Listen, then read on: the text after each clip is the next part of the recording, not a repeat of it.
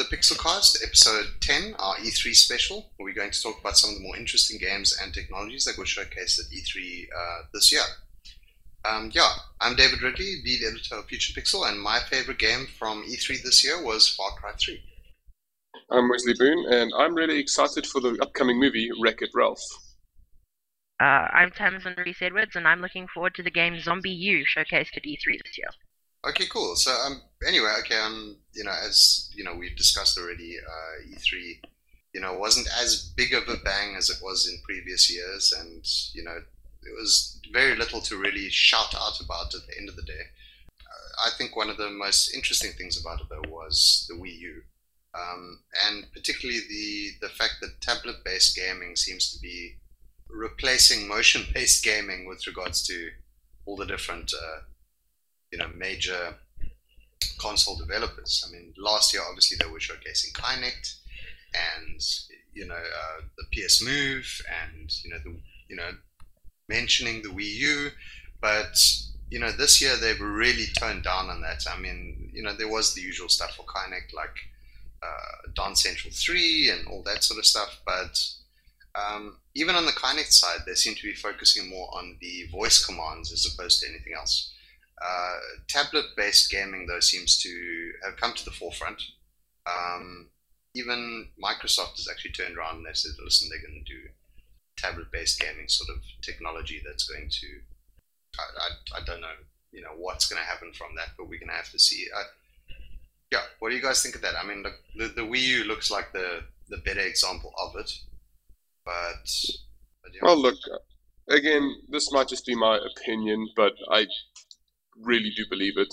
Out of all the motion controls um, that we've uh, seen, the the Wii, the Xbox Kinect, and the PlayStation Move, I still maintain that the the Wii's was was the best. Like from the beginning, they they did a lot of awesome stuff. Even when they added that little upgrade to make the the the control more um, responsive, I did play on all the other devices, and I didn't find them as compelling. Or I just think maybe the games that are sort of popped out with them weren't as good. That's not the point, though. What I'm trying to get at is, I think Nintendo will probably because they they love using their hardware. You know, like they'll they'll force developers like you will have to do this and this and this and this with the tablet. So I mean, look at the 3DS. You know, like pretty much every game has to have full 3D support. You know, uh, it, it's not even like now a designer's choice anymore. They, it has to be part of the game. And yeah. the same otherwise, it's billed as a, a, Nintendo DS game and not a 3DS game. Yeah, yeah. Whereas if I look at say the the PS Vita, the PS Vita um, has that back touchscreen button. I've seen like two games that use that really well. You know, the others are like, ah, oh, it's there, and some games don't even bother using it. So, you know, like I think in that essence, um, Nintendo will make sure that at least in the beginning, the Wii U's tablet controller will be used really hardcore. Whereas I think with like say Microsoft and Sony, they'll be like it's there if the developers want to use it, which on both sides is a negative and a positive. Yeah, you got a good point there actually. Um, yeah, just you know on the Microsoft side of things, you know, I mean, I, I know last year they mentioned that you know you would be able to utilize your um, what's it your Windows mobile phone in order to play to, to, to play certain games. Uh, one well, of the well, I've heard that that's quite good actually uh, on the Windows 7 phone. Um, everybody says that feature where you're using the Windows 7 phone on the Xbox is, is, is, it's quite responsive and amazing. I haven't seen it in action. I've just heard down the grapevine. Yeah. Um, well, well, now they they're kind of showcasing it as uh, as a technology called Smart Glass, where not only can you use your your Windows uh, mobile phone, but you can actually utilize your iPad or Android device in order to actually do the same thing, which is kind of cool. Yeah, pretty much any smartphone or tablet. The Wii U tablet controller is generating a lot of people's interest. Quick, put it on the Xbox. yeah. Yeah, but you see, at least at least they're keeping up this time. I yeah. What, I mean, look what they did with the Wii, with the Wii again. It was like motion controlling is terrible. Motion controlling sucks. It's not the way of the future. Three years later, oh right, there's the Kinect and there's everybody the, else has to have motion control. Yeah, you know, if it's not there, then what the hell's the point? But by that stage, the motion controlling thing had kind of died down, like, and not not because nobody, you know, not because it wasn't good. I I love the motion controlling stuff. Um, if I I still play like everybody loves golf on the Wii.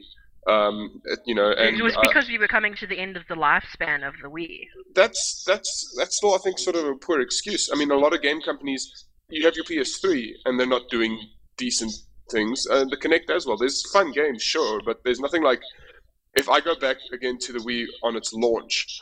Um, that Red Steel, not a great game, but that game generated so much freaking hype, you know, because you can now def- deflect with your sword, and it's amazing you control the sword. And then, like, after about two years, it disappeared. Now, the same thing is probably going to happen with tablet-based gaming on, on main consoles. Personally, I, I think it's a silly move to go, but I, I think with PCs and tablets and how they're doing everything, I think consoles are trying like their best to keep up and become innovative. And regarding that, Nintendo's main selling point is consoles. So we'll just Or, have to see or- what or they maybe do. they've actually just got more effective spies in, uh, you know, their their, their competitors' offices. Oh no, look, uh, definitely. I mean, it, it's got to that point. I think where Sony's like, "What's Nintendo doing?" Okay, do that. You know, it- it's Yeah, like exactly. don't don't around Yeah. because Nintendo. Nintendo, look, every now and then they got hit and misses, but they generally know what they're doing, and they know how to sort of they know how to make fun. That that that much I know. They, they're willing to take I a just chance. I find it interesting that motion control was the way of the future. And yes, um, I, I- I've seen some of the, the stuff to do with the Wii U tablet, and there is a fair bit of motion in it. But once again, we're sitting on our asses, whereas a couple of years back it was the way of the future, and we were all going to be healthy because we would be jumping and running around playing our games. yeah. Well, look, um, you still use your Wiimotes and everything on the Wii U. You know, you're still going to be flailing you- your arms about, and like It's I think it's not though. going to be the focus, though. Yeah, Not- this not time the anymore. focus is Nintendo has discovered the internet, so now they're going to milk the internet for everything it is, and they're connecting you and everything. You know, pretty much what You, you see. you know this is where that Nintendo whole, is slow. Like that whole Xbox, backwards compatibility thing where they can you you can use your Wii controls on your Wii U. I think that was just pretty much a snub at uh, Microsoft and Sony for how little backwards compatibility they had. Yeah.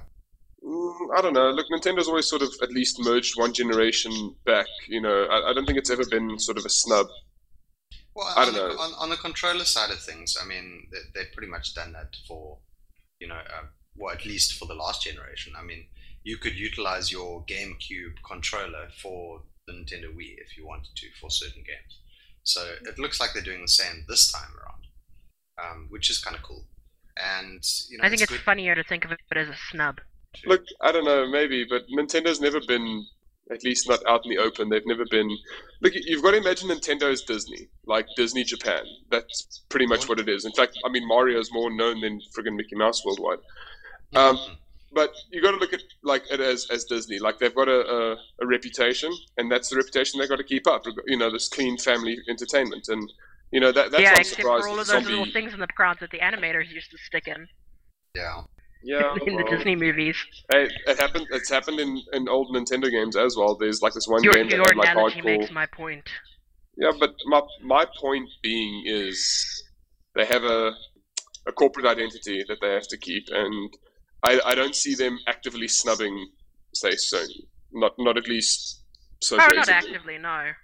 Yeah, look, um, Nintendo's always, um, you know, it's good that you you kind of uh, compare them to Disney. I think that's a that's a pretty fair comparison.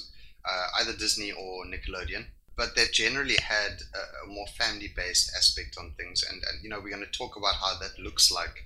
That might be changing a bit um, in a second, but just something I wanted to mention as well. I mean, uh, you mentioned Red Steel, Wesley.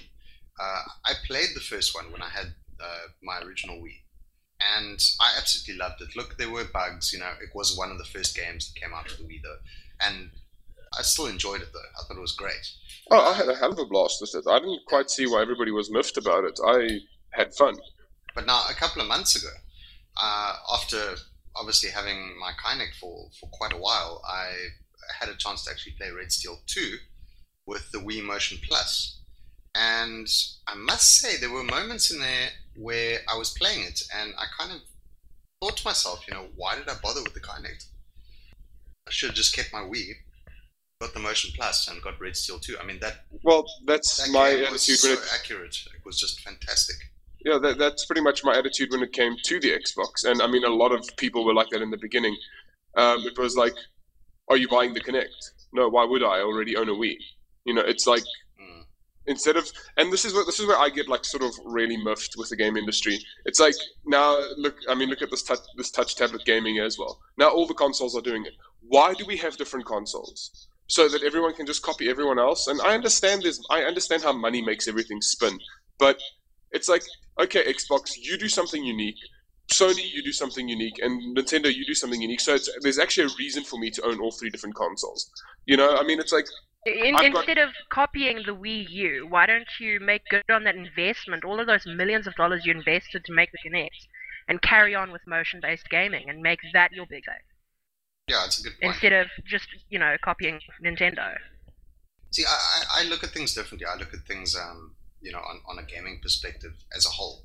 You know, I don't really mind that the developers are actually copying, or you know, the manufacturers are copying each other with regards to technology, as long as they further the technology, and and that's the main thing for me. I mean, I was actually thinking to myself the other day, what would be the perfect controller for gaming? And I thought to myself, if you had to take you know all of the different methods of controlling your games and actually combine them into one you would probably find that it would be the best now the concept that i had in my in mind was imagine a something that you would slip over your arm which uh, if you, you you would hold a handle in the front of it that actually has your analog stick but now on the side of your arm you would actually have a, a tablet based device where you can actually touch it choose your inventory, things along those lines.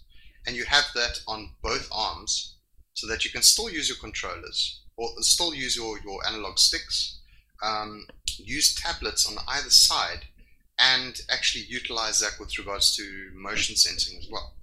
Um, if you can combine all of those, okay, okay, granted, it's going to cost you absolute fortune to probably purchase something like this, but it would probably give you the best uh, user experience aside from obviously using a mouse and keyboard. And yeah, I mean, it was just a concept in my own mind. I mean, I'll probably draw it up at some stage and you know attempt to sell it to somebody, but uh, I Well, look. I mean, to, to merge your, your idea into what we have, yes, it would be expensive to do that for one company and then also for one person to buy it. You know, I mean, to have.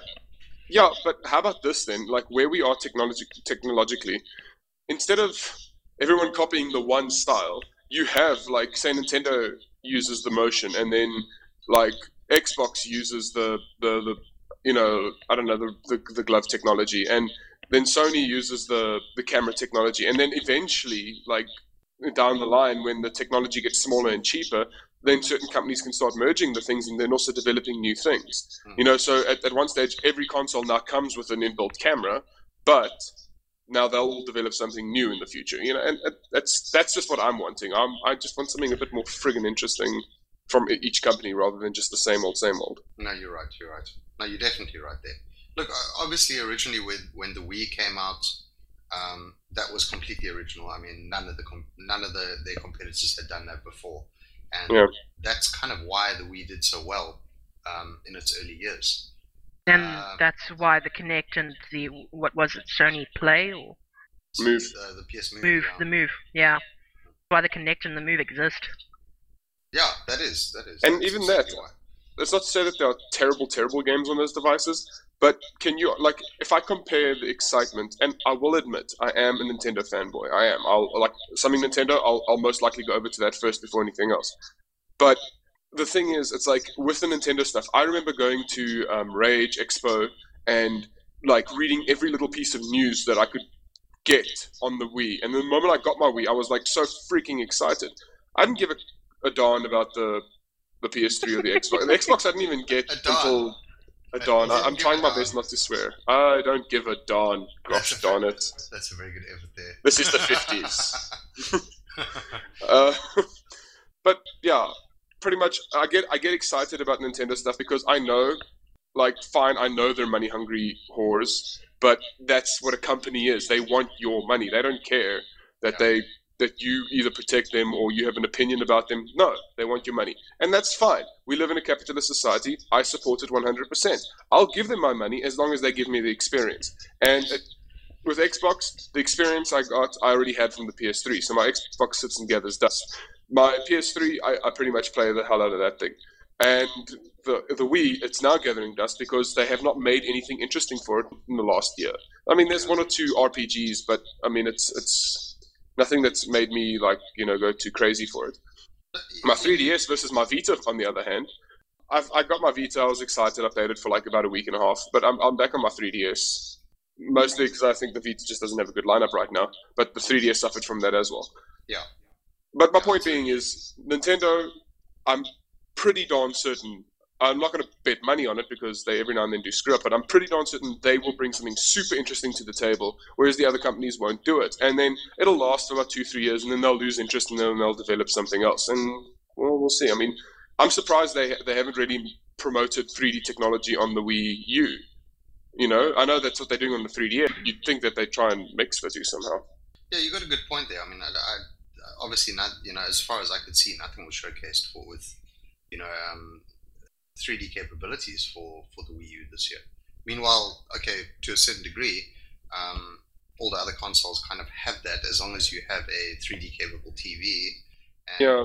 you know the glasses, or you know, or not. Considering some of the TVs now, you don't actually need to use glasses anymore. And you know, obviously, guess who came up with that technology first? Nintendo. Yeah, but I mean, it's, it's interesting you talk about that because I mean, like when the Kinect first came out, I had that same sort of excitement that you're talking about with regards to the Wii, and I was I was completely amped. You know, all the kind of games that I got, I was trying out and jumping around like crazy and losing my breath and being stiff the next day and all that sort of stuff. And, and eventually, it just kind of lost its effect. But now, look at a year later, and they're utilizing the Kinect for a different purpose, and they're using voice commands as the, the their primary push for the Kinect. And suddenly, I'm interested again. I, I'm playing Skyrim differently. I'm playing Mass Effect 3 with voice commands.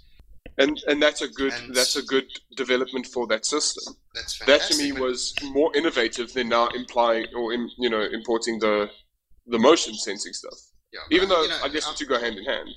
I'm also thinking to myself, I'm thinking, you know, why why then the camera? They, they should have just actually, you know, just given you the capab- uh, effectively a long range microphone and given you the same sort of capabilities. Because I mean, now they're Yeah, not reduce the tech on the camera and, and put more technology Well, into the, the you know, mic. this is the thing. The Kinect was was sold because of the camera technology, and it's but for a system that was based around the camera technology. It's not excruciatingly beautiful camera technology. It doesn't have fine detail sensing. You know, you can wiggle your fingers, and it's not going to pick that up. It picks up your arm movement. They, they mentioned that it was supposed to be software based with the, that with regards to that, and Software, yes. to- Hardware. Well, apparently, originally they, they stated that the Kinect was able to actually pick up individual finger movements. I've- software well, needed to catch up. Uh, yeah, I, look, I don't know if it was just the games I was playing, but um, when I first played on a Kinect, I did try that. Yeah, nothing supports it. Software based, nothing supports it at all. Uh, So, Wesley, yeah. for Yeah. for your delight, when asked with, about whether the Wii U was going to support 3D Iwata told Mercury News, if you're going to connect a Wii U with a home TV capable of displaying 3D images, technologically, yes, it is going to be possible. But that's not the area we are focusing on. Okay, so then it's pretty much going to be left up to the developers whether they'll put it in or not. Can- which is can I- basically what you have on the, the PS3 and the Pretty Xbox much. 360 at the moment. Can, can I tell you something though? What- What I personally think is that uh, 3D technology combined with the tablet based uh, gaming of the Wii U is going to damage your eyes. Because what are you going to do? You're going to look at your 3D TV, unfocus from the 3D image, and look at your tablet that's sitting in front of you, refocus on the 3D image in front of you. That can't be good for your eyes. Dave, I'm sorry to contradict you, but that is Yeah. excellent for your eyes. Um, basically, what Oh, you're doing is you're doing exercise-wise, yeah, you're doing ex- no, you're doing eye exercises in that regard. You're looking down, you're looking into an actual 3D distance. Whereas for the last 20 years, gamers have been staring at a flat screen TV or screen that has had fake depth, fake Yes. 3D depth. You know, like so if you play your 3D first-person shooter, your eyes are trying to focus to a 3D world that's not there. It's looking at a 2D flat screen. So Okay. now they're bringing in not only are you using 3D and whether you're using the 3D or not, you're looking at a TV far away. You're now actually bringing your eyes closer to focus towards you and then away again. And though it probably won't be good. I think you know, but at, at least it's going to be better than what has been done for the last 20, 30 years. People will complain like hell because their eyes will get tired because their eyes are not used to that kind of exercise. But yeah, I have to agree with Wes. It'll be People will complain like hell exercising your eyes is actually a good thing. I, Yeah, I know no, that okay, um, there, there are certain eye problems, lighter versions of the eye problem that I have, where um, eye exercises are indicated by doctors. So All right, you got a good point there, but I mean, when when you look at the play experience, that might not be a pleasant thing. To have. Yeah, well, again, that's something we'll have to see. Yeah. Um, again, again, with Nintendo, they they do work closely with sort of, um, well, I suppose closely is not the right word, but they do, like you know, with the Wii U and the Wii Fit and everything, they did sort of work with, um, you know, ex- exercise people. I don't know what you would call them. I don't use them, um, but personal trainers. I, I I don't know if it was personal trainers, but pretty much let's just say that they they worked with people in the know, um, and they were like, and those people promoted the Wii Fit. You know, they were like, you know, they did. They were like, personal trainers. yeah, but still, the thing is, I mean, those look. Obviously, they had to use some sort of marketing, but it was at the same time like, listen, this guy Bobby Blake's and his Tae Bo video, he supports this because you know now he can sell his Bobby Blake's Tae Bo Wii or whatever he needs to sell. Yeah. I don't know if I'm mixing up references there, but my point being is they had people that were in support of it, and at the same time, those people knew, you know, like you can't sell a fake product because otherwise you get a class action lawsuit and that just goes sour for everybody. It has to be legit. It might not be, oh, I'm going to look at my six pack abs after I've played three hours of Zelda, but it's going to be pretty much like at least you're not sitting on your ass anymore for three hours and, and just getting fat. Like certain Diablo 3 players who die after three nights. I've only ever looked at my pot belly after playing three, three hours of Zelda. that's that's the ex- that, that's the extent I can actually. Oh, I don't know. Zelda's a puzzle game, and supposedly certain mental puzzles can help you lose weight because you're burning through sugar and calories to make your brain work harder. Oh, maybe I've got a six pack in my brain. My my brain is more. Oh no, I, I know for a fact I've got a six before. pack. It's just, it's just, it's just A um, six pack of padded. Dr. Pepper's in your fridge. No, no, no. It's just my, my, my lean, mean, god, godlike body is just padded with a little bit of extra padding. yeah. Whatever. man. Gamer's Kevlar. Yeah, yeah, you know. I mean, Yeah. if I had to lose this, I'm pretty sure I'd, I'd be Kratos level Spartan. Okay, well, look, you know, obviously on the motion-based side of things, you know, you know, we've discussed it. You know, I don't think there's any doubt that you know Microsoft and Sony are copying Nintendo on that sort of side of things. The interesting thing this year at E3 was that it looks like Nintendo is starting to change their tune with regards to hardcore gaming, and are starting to Mm. showcase things are, that are a little bit more adult-based. And even though the Wii, as an example, have had some, um, you know, more more adult related games like you know Resident Evil 4 and you know several other. What was that one? Mad World.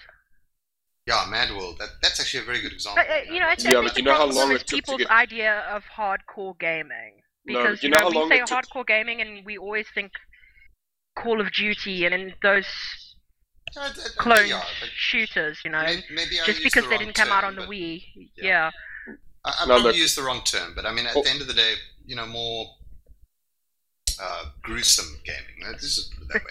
And uh, you know, as we've seen now at E3, uh, they they're kind of changing their tune. I mean, they showcased a particular game this year, which which actually looked more gruesome than majority of things I've seen in quite a while.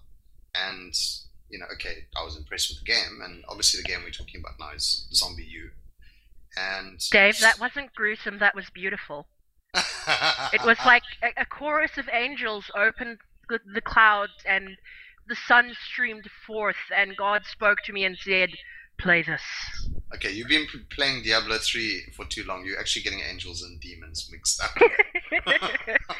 no, no, no. It, it was. It's. It's. It's a beautiful, beautiful zombie game. I know. It, it, looks absolutely fantastic, but it, it's it's incredibly, incredibly gory from what I can see. I mean, the the, the official trailer for it showcased at on at Nintendo's conference was literally was pretty hectic. Was absolutely crazy. Lots of blood. You know, lots of guts. Okay, granted, it wasn't. Um, you know. Oh, you know what? that's actually what I expect from a zombie game, especially after Left 4 Dead 2 with the um, the physics of when you shot apart a zombie, all these guts flying everywhere. That's it's kind of what I expect from a zombie game. We are talking about people that are trying to eat other people. Yeah, no, look, a, zombie game, it doesn't surprise me. Nintendo, it does. For something that they're actually showcasing at E3, that kind of does surprise me. I have to admit, and that's why I- I'm saying that they they're kind of changing their tune a bit with regards to things. I mean, that was heavily showcased at E3, and and probably one of the best um, one of the best showings at E3 as well. Uh, the dynamics of that game are just unbelievable. I think though with the Wii U as well, uh, and I, I do believe I do believe Nintendo has mentioned it. They are going for the more core market of gamers, the the older generations that seem to have sort of come through. Basically, trying to call back the PlayStation 3, Xbox gamers that sort of left because the Wii went all family friendly. So they actually want like how they're doing for 3DS and the DS. They want the DS to still keep living. I think they still want the Wii to be around for family fun, and then the Wii U to be sort of a single player experience with hardcore Their graphics. their take on the next gen console. Well, you know, yeah, I suppose. Because I mean, they're digging Assassin's Creed on there and a whole lot of other. Right. Batman Arkham City. Okay, look, you know that's not necessarily R-rated, but you know it's it's up there, and uh, Yeah.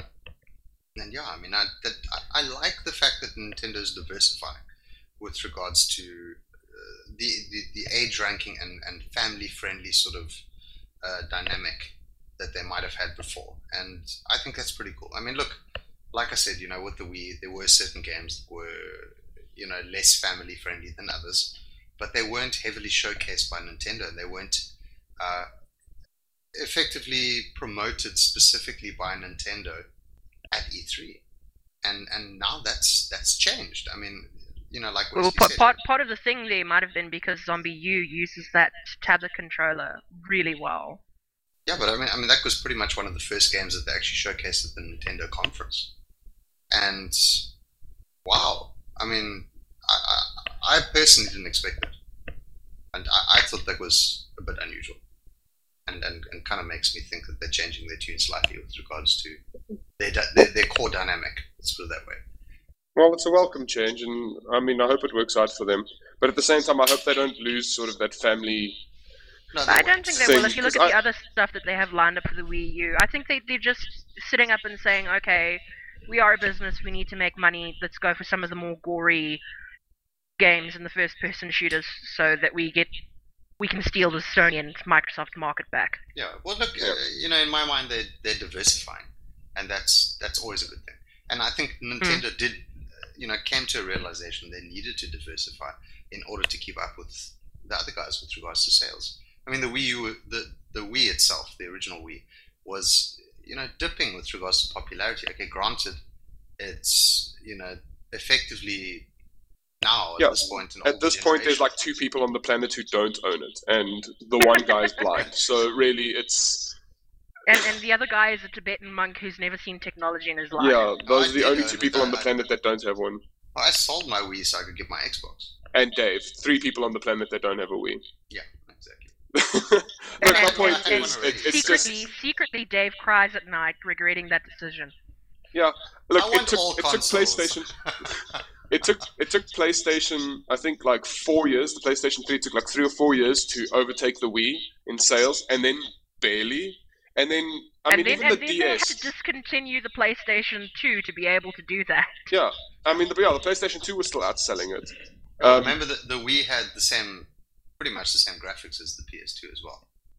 ugh, it, it's they use a different engine End life system. PS2 weren't actually bad graphics. Yeah, but I mean it's all. End 480p. life PS2 graphics are quite good. PS2 graphics aren't HD. That's the problem, Tams. And if it's not HD, it's not a game worth playing. Exactly. I'm glad yes, you agree of with course. me, Wesley. I was being sarcastic. Did, did, didn't, didn't you notice the tone? yeah. No, I, was, I was negating the sarcasm and actually trying to offend no, but I, Warning: I think may contain traces of sarcasm. they, they needed to create a HD console and, and kind of up the graphics of, of some of the games. No argument there, because that's that's just where technology, um, like where culture goes with this type of type of thing. And, you When know, when you get used to sorry, well, like, it's just like I'm used to playing on the PS3 a lot now as well, and like all my games are in HD, and I, I watch it on a 50-inch TV. So now when I go back to the Wii, and the Wii has no support for 50-inch. It's like you know they just didn't give a damn, and it's like not only am I playing lower res, but I'm playing stretched out lower res. So it does look terrible.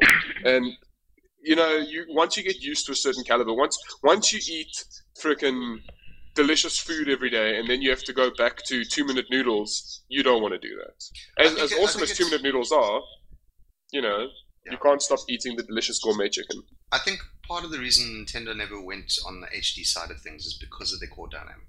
Uh, if you look at family-based gaming and you know gaming for kids, um, you give a kid a Nintendo Wii and you give them an Xbox in high definition, they don't care. You know, at, at the end of the day, they want to have fun. They don't really care if it's just blocks on the screen that they're playing.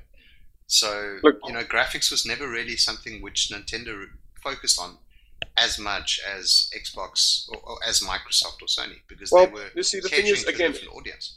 Xbox and PS3 is aimed at an older audience. I mean, even if you just look at the games, it's aimed at an older audience, and that older audience can buy them. Well, theoretically, can buy themselves bigger screen, high res TVs.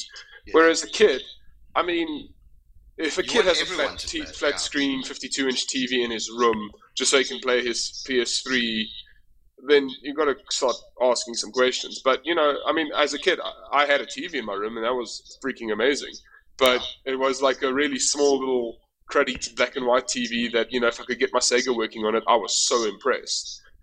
Nice. And uh, let me promise, uh, let me tell you now that playing Sonic the Hedgehog in black and white is not cool.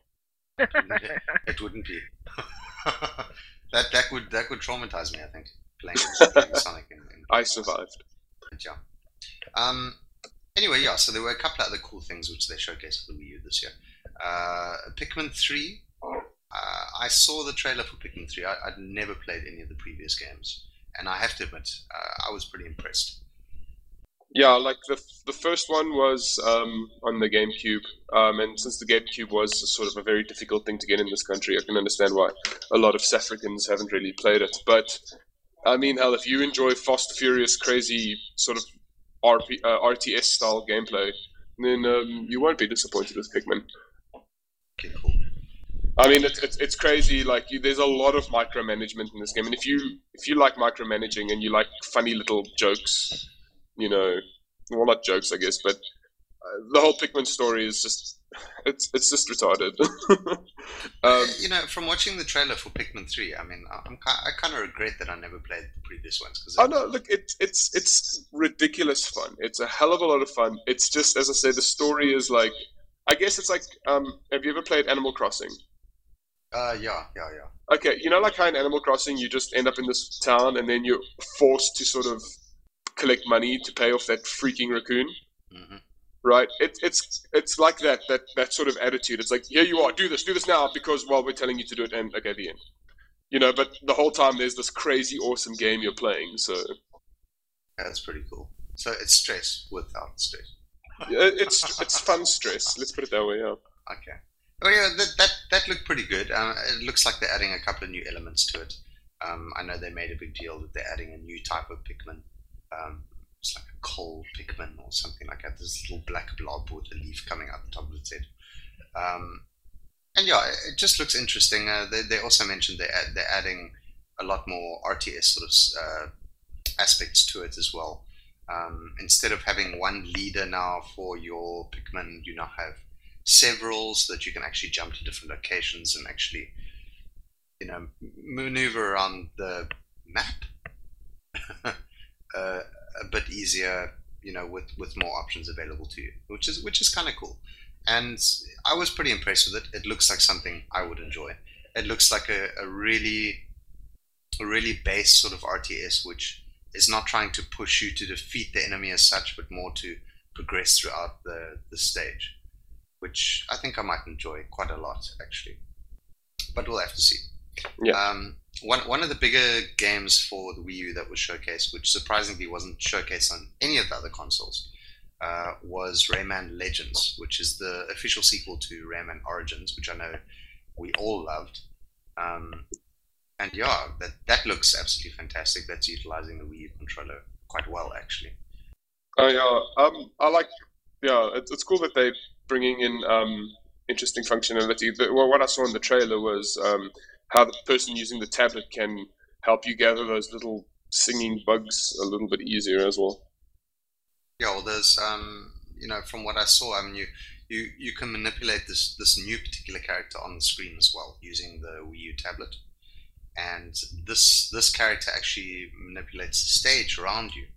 So, in other words, if there's um, something that's blocking your path, you would use that little character to actually push it out of your path, or or maybe shift its center of gravity that so you, you can jump onto a platform that was sitting with the one side, you know, completely out of balance um, so there's a lot you can actually use it for, which is kind of cool. Um, but it looks like a true successor to Rayman Origins, which obviously is a fantastic game. And yeah, that, that had quite a big following at E3 this year, which is kind of cool. Yeah, well, look, I mean, Rayman Origins was a, a beautiful game. and They really used music really well in that. Oh yeah. So I mean, yeah, it's gonna. I'm also expecting good things for it. Yeah, definitely.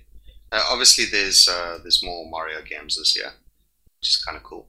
Uh, there's a a new Super Mario game from 3DS and a, a new one for the Wii U. Um, from what I saw, they look pretty much the same, but um, I don't know. I, I, I know Wesley, you're a little bit more clued up on what the difference is, especially well with regards to what they are actually the sequels of. Um, the one for 3DS is New Super Mario Brothers 2, um, which will be the sequel to the DS's New Super Mario Brothers. Okay. Um, you know, that'll be, I think, focusing just on sort of single player play. But again, from what I've heard, there's going to be some sort of co-op mission stuff there as well. That's kind of cool. Um, the trailer that I saw though was for New Super Mario Brothers U, which looks yeah, that's the one that's been fantastic with all the gold flying around. Yes, all, all the gold flying around, all the different um, uh, like like almost Yoshi type characters that you pick up. There's one that blows bubbles. There's one that um, allows you to float in the air. It, it looks like they're going way overboard with this Mario game, which I think you know it's, it's kind of something that, that people probably wanted. Um, look, um, uh, look, this one if if it's based, which I think it is, the new Super Mario Bros. stuff is all platformer stuff, so it's not going to be Galaxy style, you know, third yeah, person playing. Um, which on the 3DS they just released that Mario Brothers 3D. So you know it's it's that I think they'll probably now go on because that's what they do. It's, it's they do the, the third person one and then they do the platform and then third person the platform. It's weird that they're releasing two platformers at the same time. I've, I've I don't know. I've never seen that before. Yeah, uh, this this new Super Mario Brothers. U uh, apparently you can play five players with it now. Uh, you, same as uh, Rayman Origins, actually. Oh, sorry. Oh, I thought with Rayman Origins you were still limited to three, uh, four. No, uh, apparently okay. five with Rayman, Rayman Legends. I guess it does make sense. But I mean, that's crazy. Um, I, I don't even know if I have five friends. And I can't afford five freaking controllers. What the hell? That's why you get them to buy it, Wesley. Or you oh, give it to them please, as you don't know gifts. my friends. it's like, I don't think any of them know how money works. Okay they're all buying houses and cars. I'm like, what the hell, man? Buy a freaking video game once in a while. Yeah. Apparently, I'm not counted as your friend anymore. Well, you don't buy cars or houses. Tamsin, you're a gamer friend. That, that's very different. You understand. You see, obviously, these people buying cars and stuff just just don't get it. Who needs a car? car? Yeah, exactly. You know, you're buy a Wii U and then buy a racing game. There you have a car. Yeah. I mean, you know, I have Gran Turismo Five. I have over a thousand cars. You yeah, jelly? And and, and when you crash them, you don't have to pay extra insurance premiums. Yes. If you're at home, that's where all your consoles are and all your gaming platforms. I mean, well, unless you have a, a 3DS and PS Vita and walking around with them, which but, I do. So why would you want to go anywhere else? Uh, look, yeah, I don't know. I'm, it's lying, just I'm lying. No, no, I get it. It's like, the thing is with my Wii, I had to buy three Wii controllers. I had, I've got three PS3 controllers. My Xbox only has two because I refused to buy a third one because I don't even play two-player games with anybody on the Xbox. Hmm. It, it, the thing was, I had to buy those extra controllers if I wanted to play four players, and I have these friends. It's just that, you know, we never play four-player games except for Guitar Hero and Rock Band. Yeah, it's very. And I had to buy all the instruments anyway. Really. Um, yeah. So anyway, I mean, like you know, to sum it up with regards to the Wii U, I mean, me personally, I think that's well, it's pretty much one of the only uh, pieces of technology that was showcased this year. That's you know that beyond anything else we know, short of Microsoft's smart glass technology and uh, you know John Carmack uh, showcasing his new um, you know virtual 3D virtual glasses. Um, and for me, it was the most impressive, especially looking at something like ZombiU. Because, I mean, ZombiU, if you get killed in that game, that character dies, and you have to start up as another character. And I mean, for for that as a zombie game, and that that's fantastic. And they could have they could have done that for Xbox or PS3. Instead, they're doing it for Nintendo device, and I think that's innovative just because of that. I think that's absolutely brilliant. Very very cool. Again, I'm sure Nintendo just sort of grabbed it as soon as they could. I mean, again, like they're busy pioneering while everyone else is sort of s- stuck on the motion controls. Well, look, and, And I, mean, then- I for I sold my Wii for an, for an Xbox. I told you guys that already. But now I'm I'm sitting and I'm going, wow, okay, when is the Wii U coming out? I want one. I seriously want one. It's it's on the top of my list for for anything until they announce a new Xbox. But I mean, you know, don't know how innovative that's going to be. And and, and then he sells his Wii U for an Xbox next box. Xbox 720, um, blah blah blah blah blah. No, I'll try not to do that again. I'm gonna. I'm. I'm actually at a point now where I actually want to start from scratch and, and start with the original Nintendo console, and actually buy upwards from there and actually get a console every month. Those can get expensive. It depends how far back you go. I still have my Famicom somewhere. I just have to go find it. My SNES, however, and my N64 are gone. I know it for a fact. I sold them. I'll send you my shipping details. You can send me your your Famicom. No. I had a chance to see uh, one of the original um, watch and play, or what was it? Um, the Nintendo, the handheld Nintendo consoles that you had with just the one game on it. Oh, Game and Watch. Yes, Game and Watch. I saw one of those yesterday, actually. Yeah, they, we've got a store here in Pretoria that that um, has like a whole bunch of these classic devices, but they wanted like I think two grand for the one Game and Watch, and I just laughed at their faces. Seriously, wow. Yeah, they expecting way too much. I was actually speaking to my friend. I mean, this this one that uh, that that she showed me was a uh, the original Donkey Kong for that. You might get some good money for that. Yeah, no, you can. You can, do Oh, put yeah, it on go on eBay. Tell them to put it on eBay and put it. Um, what do you call it?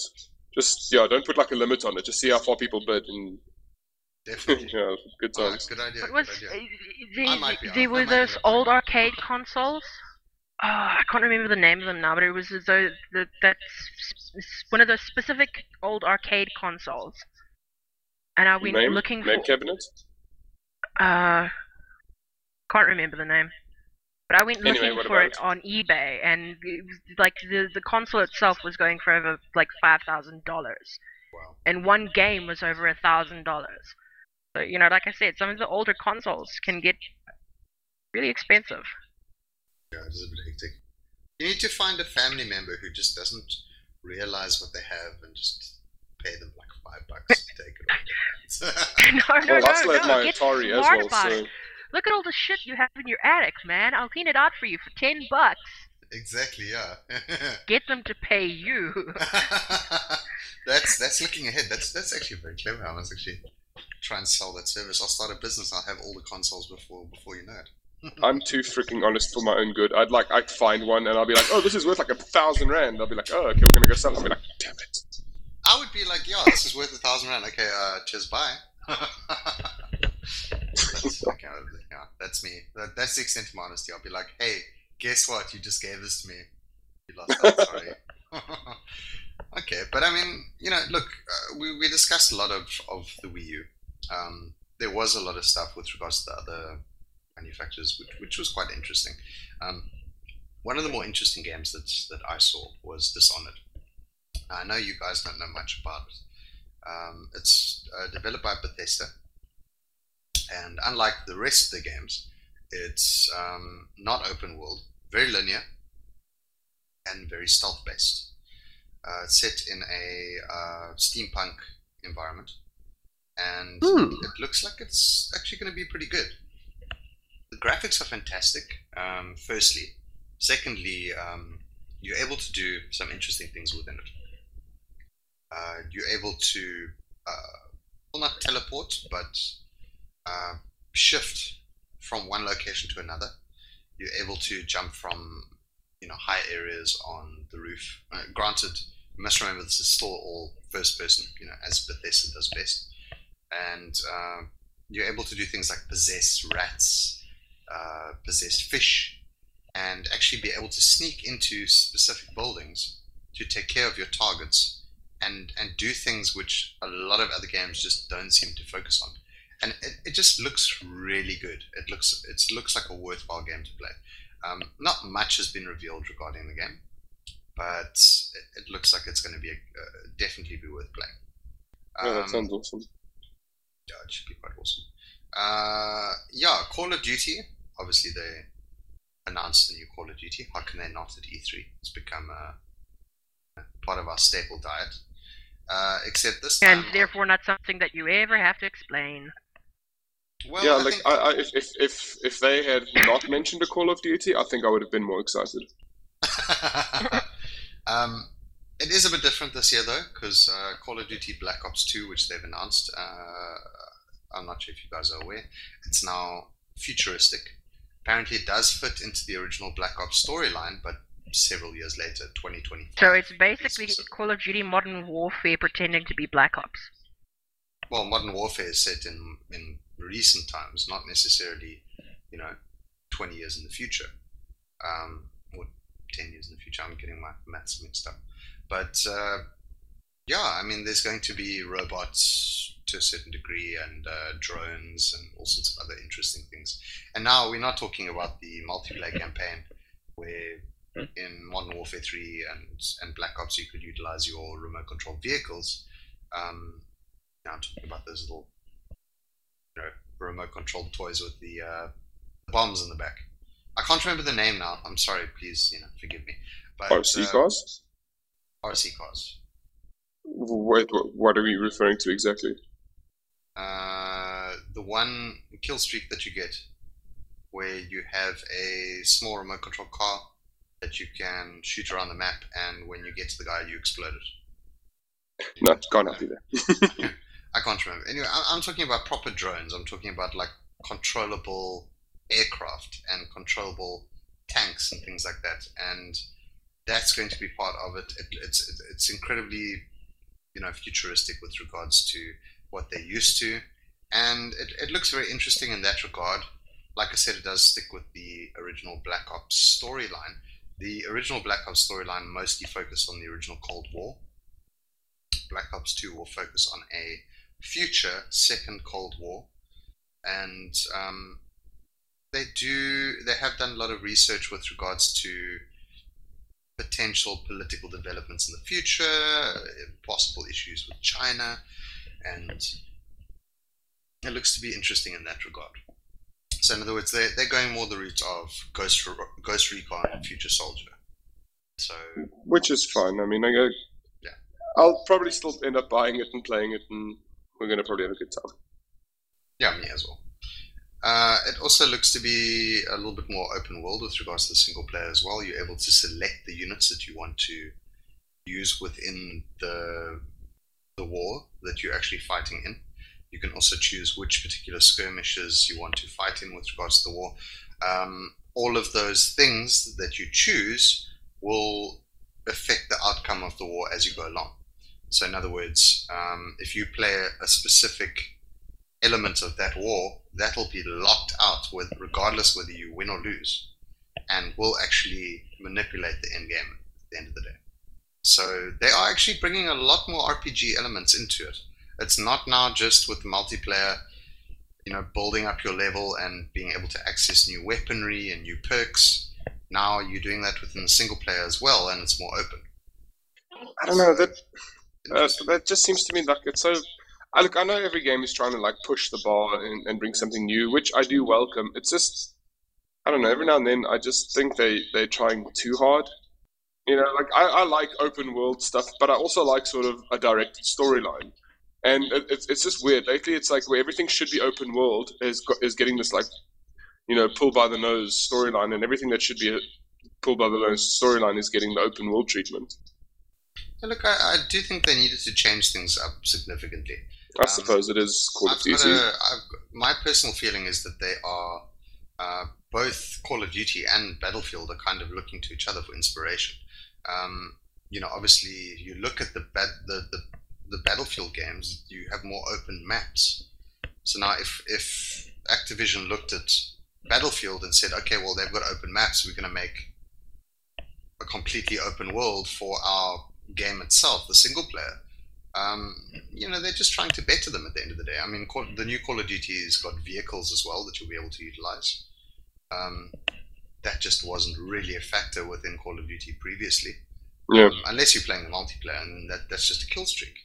You know, on Battlefield side, they, they're starting to make more close quarters um, combat as well. I mean, one of the expansion packs that's coming out is going to be, is actually, I think it's called Close Combat and is going to be more focused on actually being in smaller environments. And obviously, that's where Call of Duty has excelled. So it's quite interesting. It, it looks like they're learning from each other, if not trying to copy each other. So yeah, that's a good thing. I like it. Yeah, I, I guess I'm just I'm just predicting doom. That's all.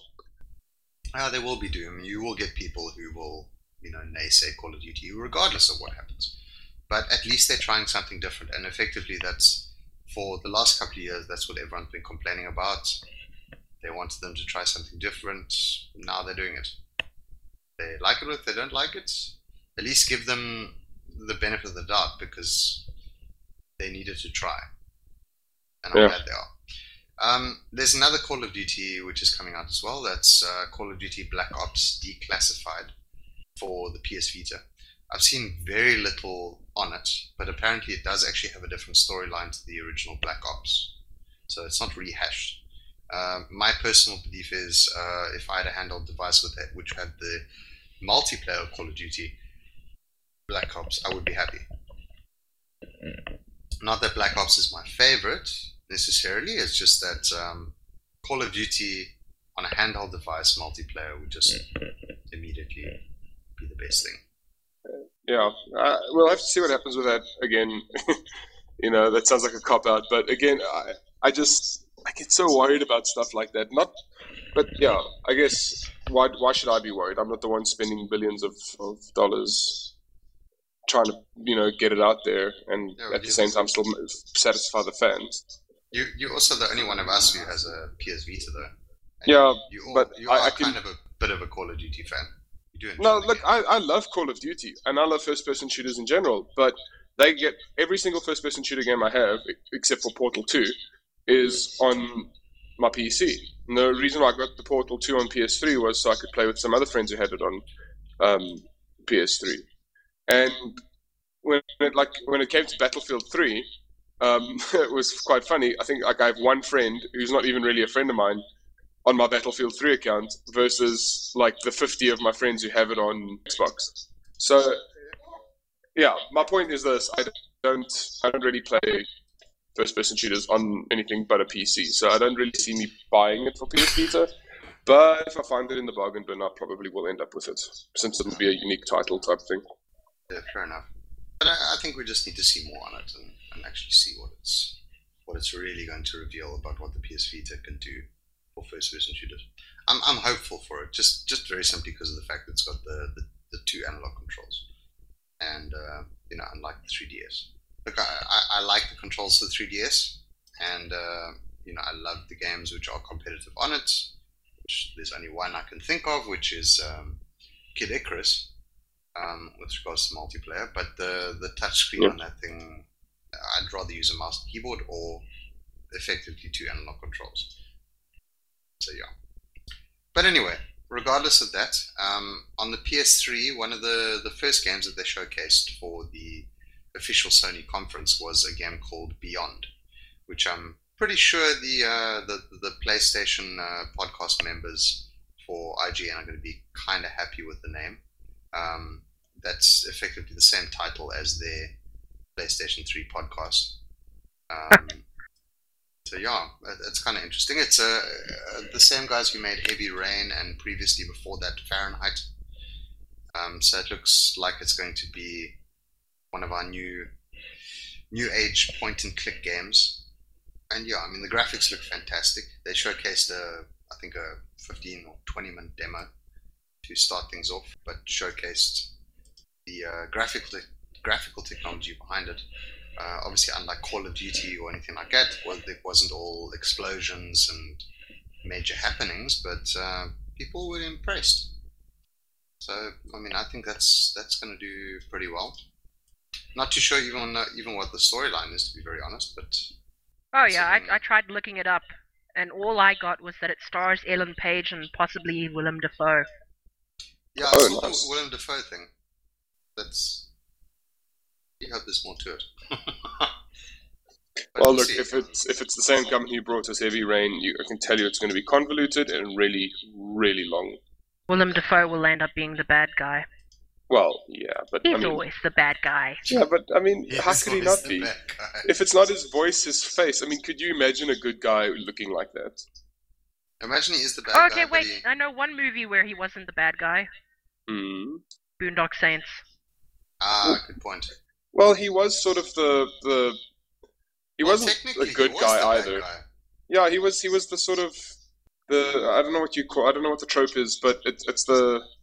He was against the protagonist. I guess he's the antagonist. I Well, the good guys were No, he wasn't. He wasn't actually against the. the He was just doing his job, but he was the, he was the foil, the foible to the main characters. He was. Well, I suppose he And, really he, wasn't. and He in the end, he didn't. He, in the end, he landed up helping them. So Well, that's because he just believed in in their way, and I mean, then again, it comes down to they were killing people, regardless of whether you think they were killing bad people. Was listen, this is a game podcast, not a movie podcast.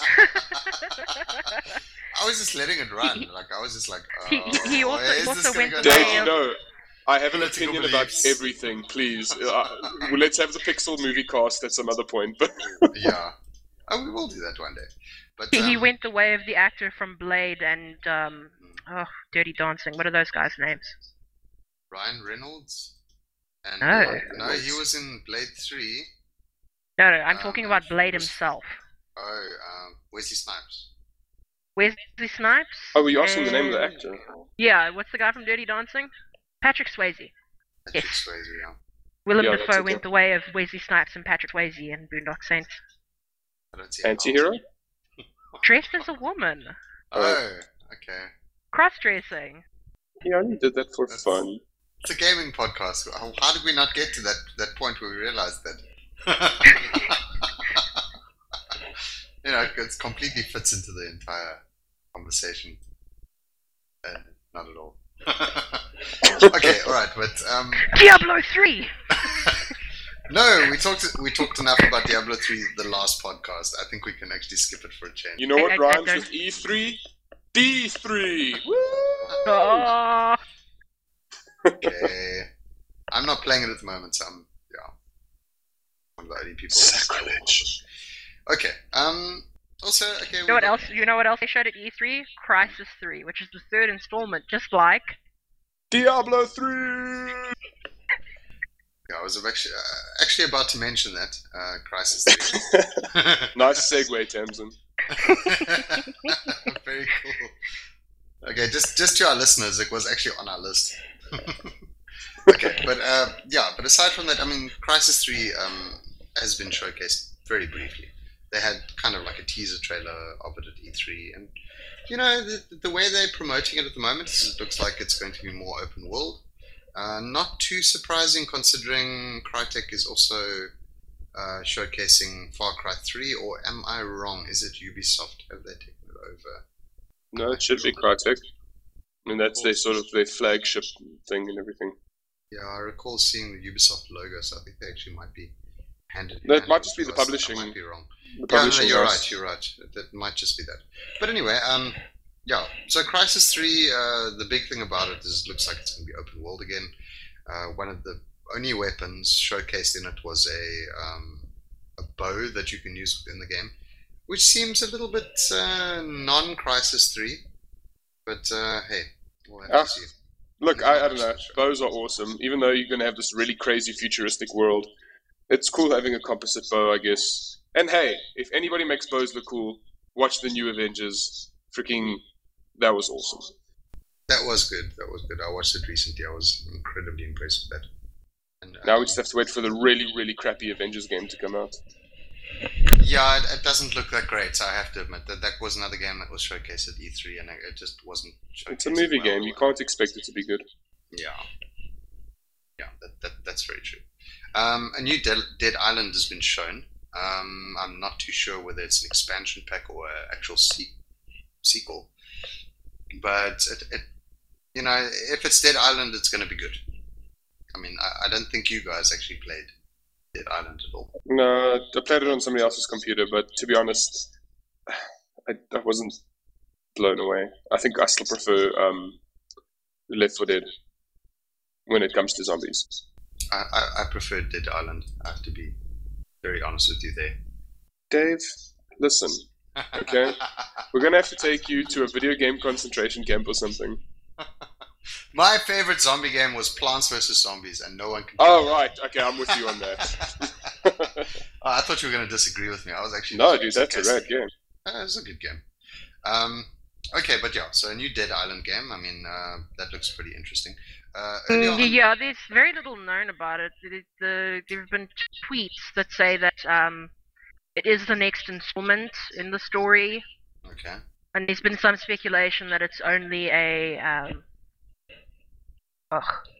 I'm losing all my words tonight. Expansion pack? Expansion pack. Okay. Because it's the price is pretty low for a, a new, full new game. Okay, that's interesting. But their excuse for that is that they're coming to the end of the lives of the current, you know, Xbox, PS3. Uh, anyway, with regards to Dead Island, uh, I think a lot of people, if they were going to hear Dead Island news at E3, they were kind of expecting to hear news of Dead World that that particular uh, name was was uh, patented earlier on this year by the same company that created Dead Island. So anticipation uh, anticipation has been building for an announcement of something called Dead World, um, which obviously wasn't showcased at E3, so we still know absolutely nothing about it. Uh, yeah. So yeah, we'll have to just wait and see what Riptide is actually going to be. Uh, like I said, I haven't seen anything about it, so yeah, all I know is I'm excited for it because I love the original Dead Island. So that's great. Well, like uh, zombie slaying is fun no matter who you are. Yeah, of yep. course. More zombies, the better. Just uh, they mustn't eat my face. Um, yeah, another pseudo zombie game which uh, has been announced and was looked at briefly at E3 was Dead Space 3. And I don't know how you guys feel about the previous games, but uh, I do know it's one of the only games that has actually continued to freak me out as I've been playing it. Dead Space 1, Dead Space 2, they both had moments in that in, in those games where I haven't felt since I played the original Resident Evil with the zombie dogs jumping through the window. So I'm looking forward to Dead Space 3. I'm hoping it's going to be as good as it looks. Well, look, I, I know for like at first I thought it was just me, like in the sense of how easily I do not get scared or how hard it is to scare me. Um, but there was this. I know I don't get scared very easily um, because of this one game I was playing. It was like it's a free game. I should actually link it on the site. And what it does is you have to keep going down and down and down, and uses like sound and scary stuff to really sort of get you. But it, it, it's a randomly generated dungeon that you just keep walking down the stairs until randomly a thing just pops up and scares you. Now, everybody I've seen. Sorry? Was it Penumbra? Uh, uh, no, no. Look, it's a free little flash. Well, not a flash thing, but like a somebody uses Unity just to generate this random thing. Hmm. It's um, I've got it somewhere on my computer. Anyway, I'll, I'll probably link it on the site at some point. But anyway, you watch videos of people playing this, and they freak out. You know, flipping tables and punching computer screens and whatever. When it happened to me, I kind of just went, "Uh," you know, I got frightened. Sure, I got the little jump, but I didn't freak out. Yeah, and I, it just never freaked me out either. Now, I think ever since I watched, um, geez, we're going into movies a lot in this episode. ever since I watched like Exorcist, like when I was a young kid, like I've just never been scared of stuff ever since the Texas Chainsaw Massacre too, um, and It the Clown. I, I just don't get scared by stuff anymore. I, I don't know. Maybe I'm also just desensitized by the violence of TV. Yeah. Or it scared, But- or, or it scared the living crap out of you, and you actually. But I will say You hardened yourself to avoid any any further Yeah. Look, it's pants. I will say this: Dead Space, brilliantly made, no argument. Um, the music was what's what made the game amazing to me. Um, but I will say this: while I was playing the game, um, me and a friend were sitting in the dark trying to get scared. We had like we had like this amazing surround sound setup from another friend who had left it there, and we were playing like with the sound on amazing, and that was like amazing. You know, you had this amazing. I'm, using amazing too much. it had this awesome ambience to it, you know, and like and like you'd hear sounds and stuff behind you and whatever, and that's all, uh, you know. Mhm. But like we were sitting there and we were like, "There's going to be a monster now," and then a monster would pop up, you know, and then we'd be like, "I bet you there's a monster behind me," and we turn around, there, there was a monster behind me. You know, like the only time I ever got like nervous in the game or frightened was when those really really fast monsters attacked you and you couldn't actually kill them Uh, you know, you just keep running and throwing like um, stasis at them. That was the only time I ever sort of got a bit worried in the game. But that was because oh shit, I'm going to die, not because oh I'm, I'm scared. So the But game that's, never what, that's scared. what you want, though. That, Yeah, that's what's but the thing is, the game never scared me, and I want to be scared. I want to be Silent Hill 2 scared. I want to turn the game off, I want, or put it on pause, stand up, and leave the room.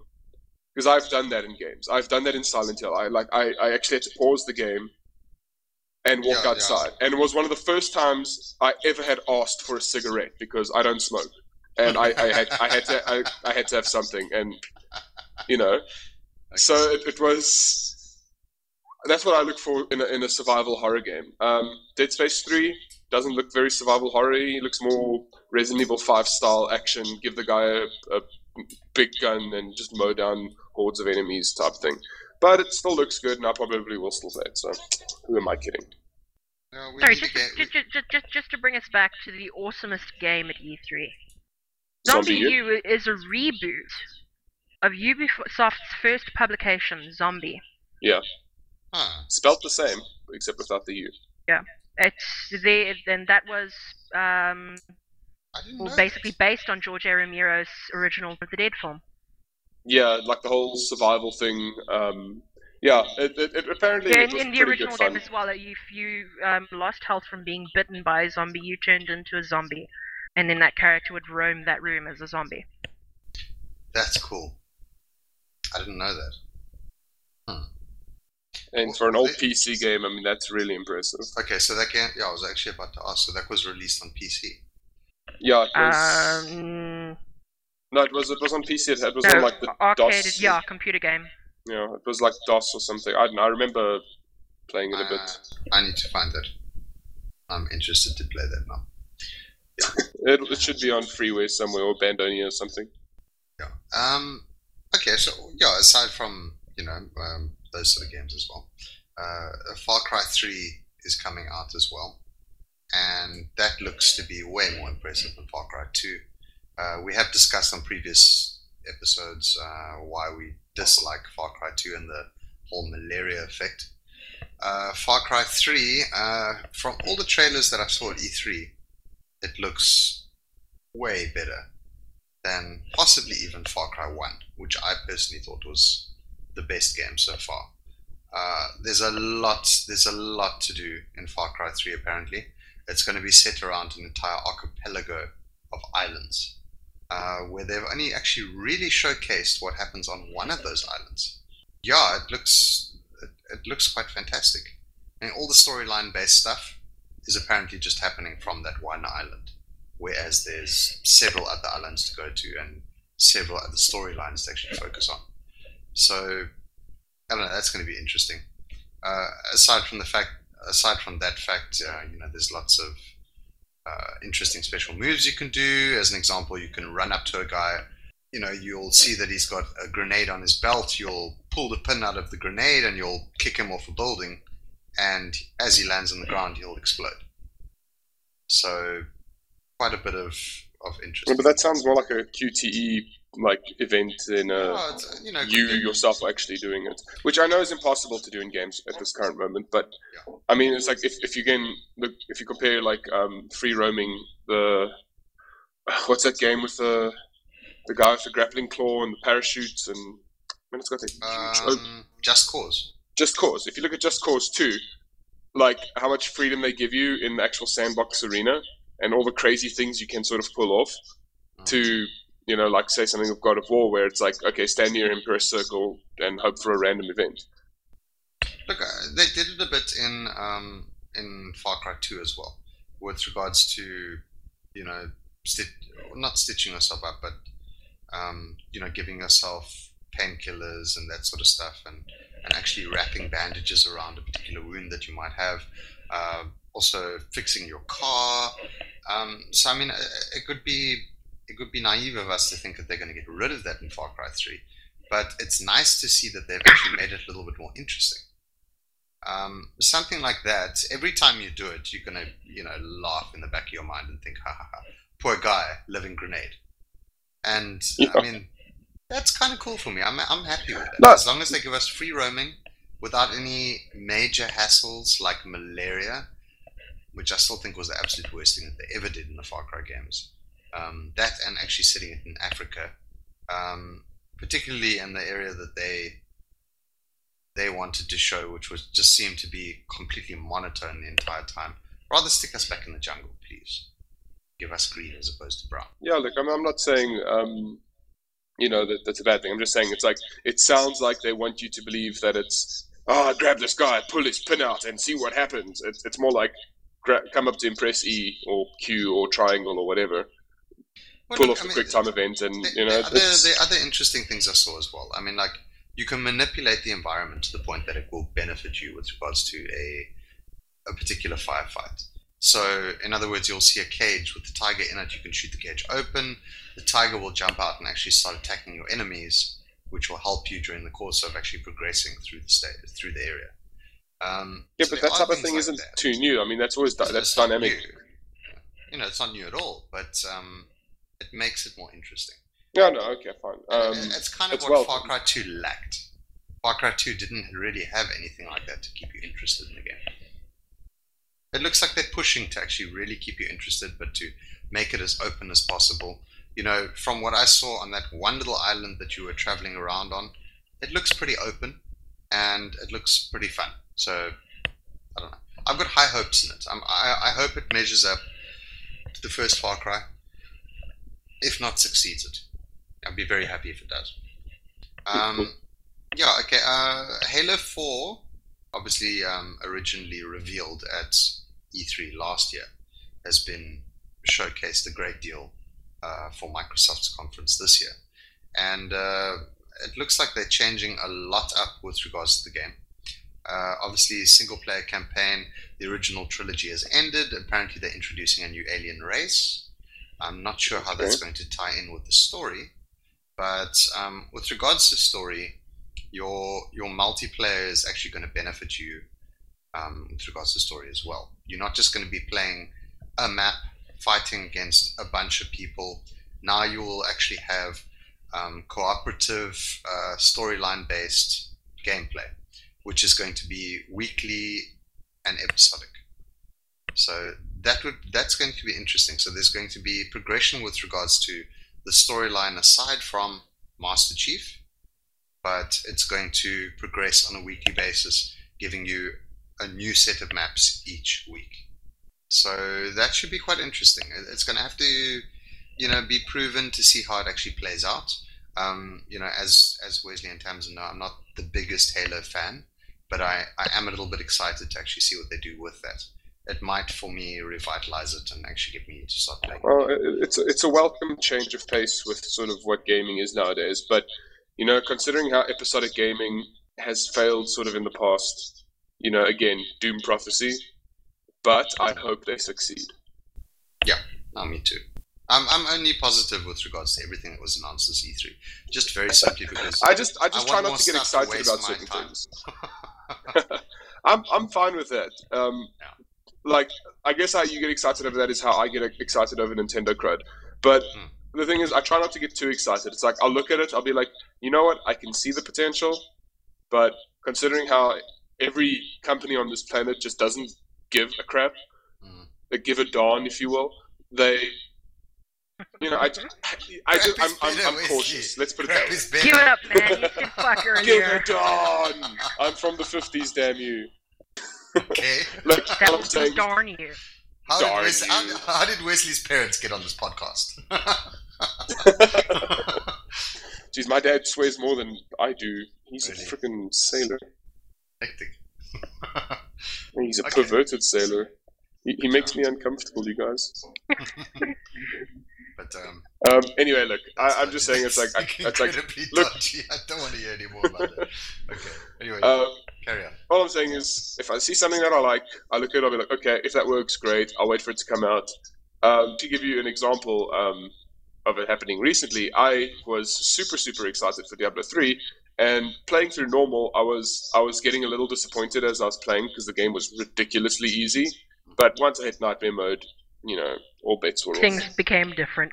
Things made you wish you weren't so squishy. Yeah, good point. Things Well, made look- you look- wish your teammate weren't so squishy. Yeah. Look, the, the, this, the, the same as with you guys getting so excited for Diablo 3. Uh, me personally, I'm getting that excited for Borderlands 2. Um, that's one game which I know was showcased quite quite a bit at E3 this year. Uh, but I mean, I, I literally cannot wait for that. I, I spent countless hours playing the first Borderlands, every other, every single expansion within it, trying to find every possible combination of guns, which is an impossibility because in the original game there's over seven million A bazillion guns. Yeah, this one is supposed there's supposed to be a bazillion guns, which I don't actually think is a A bazillion guns got just more bazillion-ger. exactly. I don't think that's that that's a real. Um, I don't think bazillion is the number, but term. I mean, then again, It's zillion is though, so it's Borderlands; they can do what they want. yeah, they can add as much wub as they like. Yeah, okay, and uh, you know, uh, Skyrim as well is getting a, a DLC pack, which I'm interested to play. Um, I'm still playing Skyrim on and off. Uh, you know, now that I've got the the Kinect functionality, I've been utilizing that quite a bit with regards to my gameplay. Except my character at this point is so high level, there's just no point in even trying anymore. So it's going to be good to actually play new content and actually you know, see how they push it further. Um, we discussed it briefly before. I, I made a bit of a mistake in our last podcast when we were discussing the Dawnguard DLC. I mentioned that it was demons. Um, you could either play demons or you could play the Dawnguard, which was fighting against the demons. It wasn't. It's not actually demons apparently. It's um, a more pure version of the Elder Scrolls Vampire. Okay, that makes sense, I guess. Yeah, who was created by the one demon lord Molag Bal. Anyway, that that that's you know, regardless of that, they, they look pretty cool, and I'll still play the bad guys. I don't really care about that. Um, but it looks interesting. It should be pretty good. You know, once again, not that much showcased. Not necessarily going to be entirely different from you know the original core experience of Skyrim, but you know enough to get me excited to get it. Yeah, like I, I have to still buy myself a Steam copy of the game. I've lost, um, lost. I sold my co- PS3 copy to some guy. Poor unsuspecting fellow. Well, I don't know. He seems. I like. I told him if, if the game was going to give him a lot of trouble, I'd, I'd like give him back the money. But he seems okay with it. So Um, another game which I thought uh, which was worth mentioning, which was also showcased at E3, is uh, obviously also showcased at E3, is uh, Quantum Conundrum, which is a Portal, uh, one might say a, a Portal style clone. Uh, the interesting thing about Quantum Conundrum is it's their, their lead designer for the game was originally one of the designers that actually worked with Portal and Portal 2 uh, with Valve.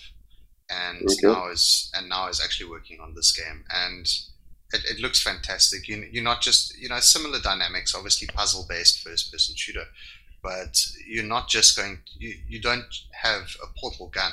You have several different abi- abilities that you're able to utilize and combine in order to actually get through the levels and get from one from point A to point B If it doesn't have a sarcastic, homicidal AI that's out, out to get you, then it's not worth it. I agree with Tamsin. I The humor is what made Portal amazing. I mean, look, I mean, the Yeah. puzzles were amazing too, but Well, yeah, it was an amazing game on its own, but the reason it became like a cult classic was GLaDOS. Yeah. Was because of the humor that she injected into it. Can I corre- can I correct you a bit though? I think the uh, that's what made Portal Two amazing. I think Portal One, the the, the, the whole uh, puzzle and Portal dynamic of it was what set it apart. Whereas Portal Two. Was Oh, I very- loved GLaDOS since Portal 1. Oh, okay, all right. Yeah, look, I mean, the whole cake is a lie thing comes from Portal One. Um, look, I agree with you, Dave. Um, it's the thing is, what the whole point of Portal Yeah, look, was look just it, to be a tech it, demo. it would have been it would have been an awesome game without GLaDOS, but I'm I'm saying you know it, it turned into a cult classic Yes, yes, yes. Good point. because of the the humor that came into it with that homicidal AI. But I think uh, uh, Portal Two is where they where they focused on it a lot. And I mean, there you didn't just have Glados, you had um, Wheatley. yeah, Wheatley as well, and who was abs- absolutely brilliant, and you know gave such a, a excellent comedic air throughout the entire game, and that's you know I agree with you. It's it's that aspect of it which actually made it for me, but that's why I preferred Portal Two to Portal One. I feel they focused on it quite a bit more in Portal Two, which which was a lot more enjoyable in my eyes. No argument here.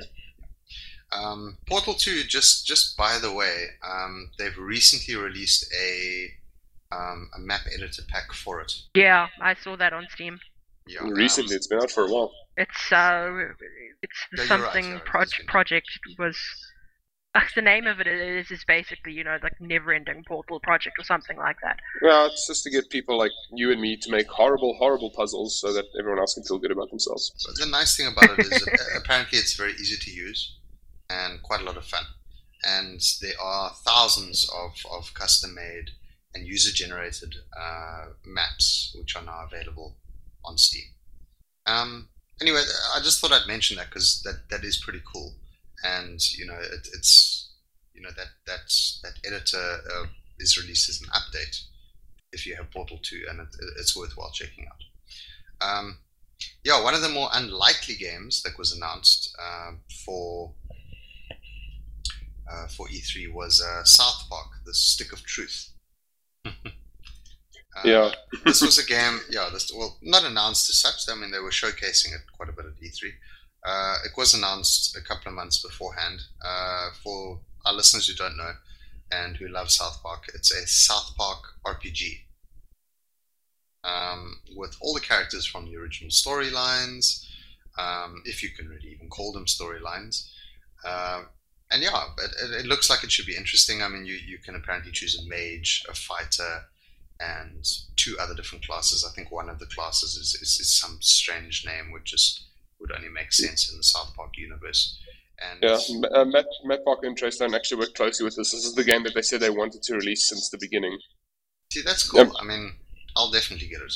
Uh, if it's yeah, yeah. if it's anything like the original South Park movie, which was just utterly epic, I'm gonna love it. That's all I'll say. That's Yeah. I'll say. Look, I, I think it will be because it's again, it's the whole writing style. Well, you know, it's the writing team and the, the voice actors and everything. So it's all it's them working closely with developers to make a game that they want to make. And I mean, if nothing else, um, Trey Parker and Matt Stone, they're they're geeks as much as the next guy. So they're just very successful as well. Have I mean, if you if you've seen any of the actual live action movies, you see how dorky they are. I was about to mention BASEketball. Yeah, love is a very movie. good example. Yeah, I thought that was a fantastic movie. But um, I I, the, I love um, Orgazmo more.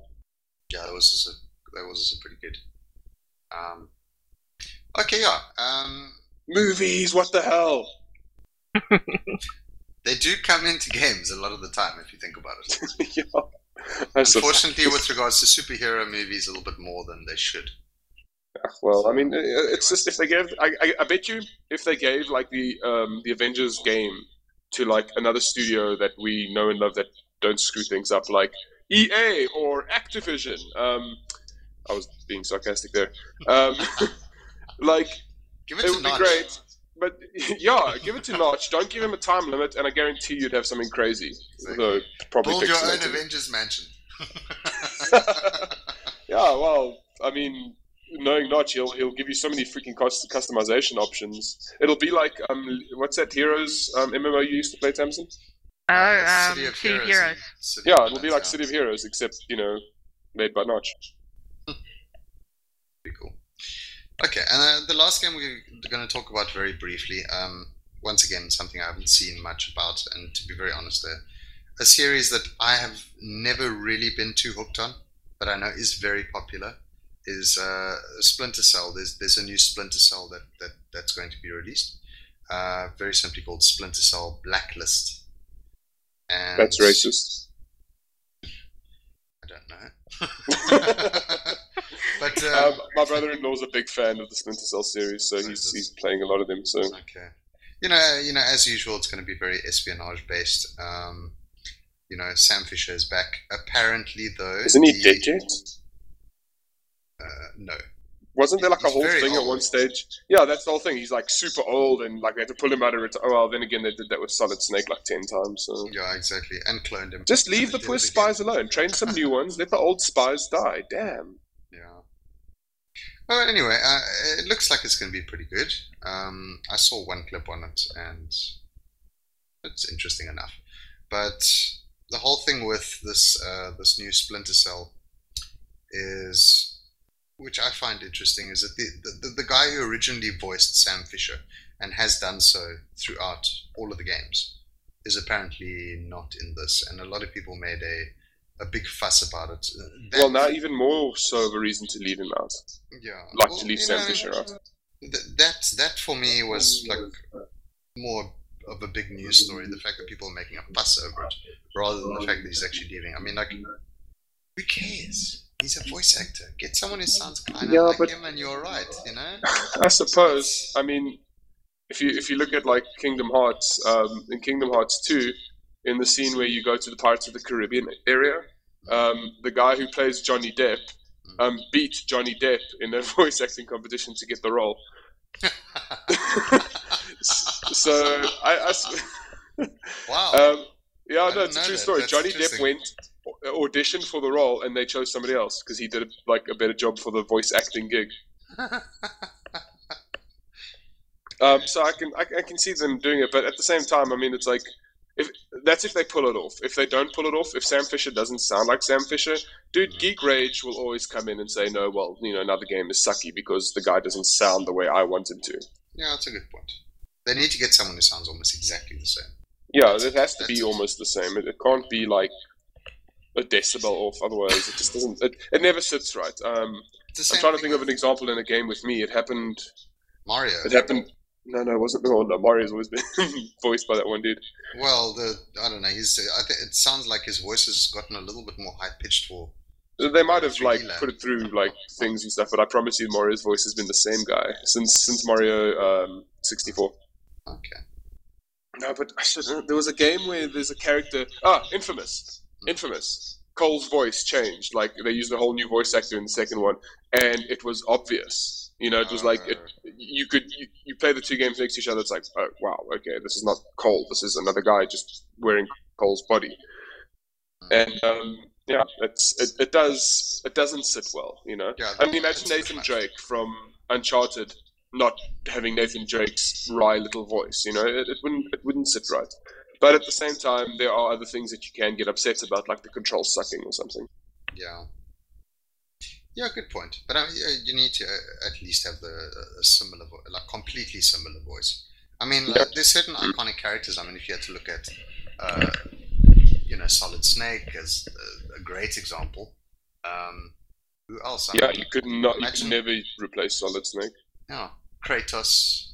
Um, the list, uh, yeah, there's actually like I, I could think of at least another fifty at this particular point. I mean, okay, Master Chief, but he doesn't really talk that much. Um, yeah, like well, what about Cortana, like or, or whatever that little purple AI robot thing?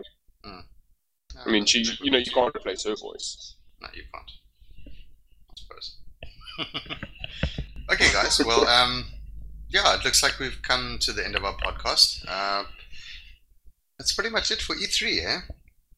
I can't really recall Yeah, that much else, which stuff. was yeah. I can't really recall. The only thing I'm I. I, I would like to still sort of spout out is the movie that's coming up, Wreck It Ralph. Um, I this thing I'm usually sort of always aware of what I like to watch when it comes out, and this Wreck It Ralph came out of nowhere. It's basically Disney, Pixar, whatever was like grabbed at like the video game industry, you know, because the I don't know if you've seen the trailer yet, Dave, but inside the trailer, you you see um, Bison and Zangief from Street Fighter, the Pac-Man ghosts. Um, it's about this video game character who doesn't want to be a bad guy anymore, and he starts game jumping. But he's been a bad guy for like 40 years in video games, and he's like in a very old video game. His name's Wreck It Ralph, and he then starts video game jumping to find himself or whatever. And like they make like all these references to like Halo and Modern Warfare and you know whatever games. I can't think of them all right now, but it's amazing all the references they make in the in, in the movie, just the trailer alone. Okay, And yeah, I'm looking the- forward to that. right, that- And they they demoed I'm- the well, the trailer came out at E3, so you know I'm like, yeah, I can't wait for this movie. Okay, that's pretty cool. I, I like that. The only thing that actually reminds me of is um, I remember many years ago in an old school ZX Spectrum uh, programming magazine that I used to buy, there was a comic in there called Load Runner, where a guy used to jump from one video game to another.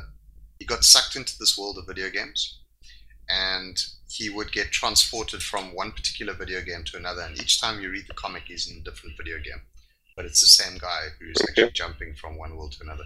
Well, look, I mean, this concept's not completely new. I mean, you, you had it in Captain N as well, where that kid like got ported into Nintendo Land and Yeah, had that to fight like the, like the one the one world. yeah. But anyway, the, point- the point is like jumping yeah, through video game worlds is unusual. it's not new. Still, it's an awesome looking movie. I can't wait to see it. I love animations. I love video games. The two merge really well. I'm looking forward to it. Should be coming out to the the last tour of the year. That sounds cool. That sounds actually very cool. Okay, um, we're not doing a final fight this week. Uh, just so our listeners. I kind of did. yeah, you- yeah, you kind of you kind of did at the end there, but we won't call it a final fight. It's just a, a nice little thing about E3, fitted in incredibly well with everything else. Um, it was nice to actually finish it off with this as well. Uh, yeah, so yeah, so that's it for our E3 podcast. Um, to our listeners, email us with any questions you might have at futurepixelpodcast at gmail.com. Uh, feel free to check out the site at www.futurepixel.blogspot.com for all the latest gaming news, reviews, and rumors. And you can follow us at Twitter at twitter.com slash futurepixelblog or search for us on Facebook or Google+. Plus. Thanks again for listening, and we'll see you in a couple of weeks. Bye. Bye.